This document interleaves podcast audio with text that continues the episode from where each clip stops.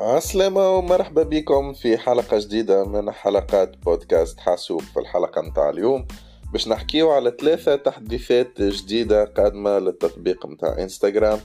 التحديثات هذه في الحقيقة نتخيل إنه باش يكون عندها تأثير إيجابي على المستخدمين متاع التطبيق خصوصا فئة المستخدمين اللي السن متاعها منخفض نوعا ما يعني نحكيو لهنا يمكن أكثر على الشباب أو المراهقين. بالنسبة للتحديث الأول هو تحديث ال quiet mode أو الوضع الصامت.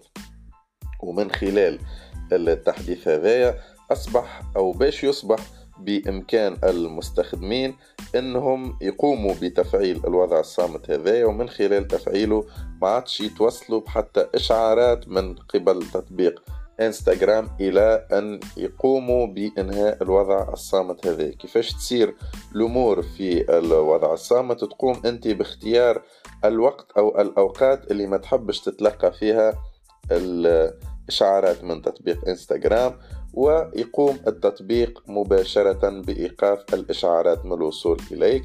الإشعارات بمختلف أنواعها لايكات على الصور متاعك أو كذلك الإشعارات متاع الرسائل أو الإشعارات متاع التعليقات. يعني جميع أنواع الإشعارات ما عادش توصلك.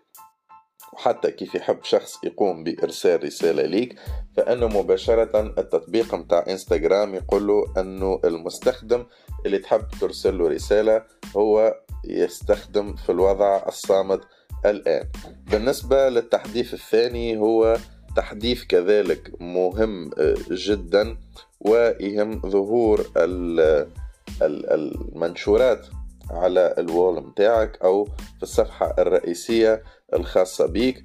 بالنسبة للتحديث هذا فإنه باش يمكنك من أنك آه، تقوم بحجب المنشورات اعتمادا على كلمات مفتاحية معينة أو اعتمادا على نوع معين متاع منشورات.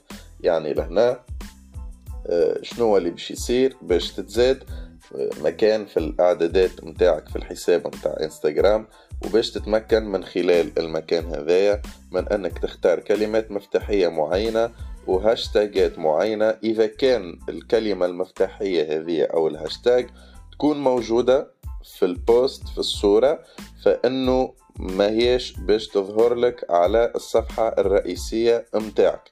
يعني يمكن التحديث هذايا الثاني يساعد أكثر يمكن العباد اللي قاعدين يقوموا بدايت مثلا اللي ماذا بيهم ما يشوفوش وصفات متاع أكل اللي تثير الشهية متاعهم واللي تخليهم يرجعوا للأكل مرة أخرى.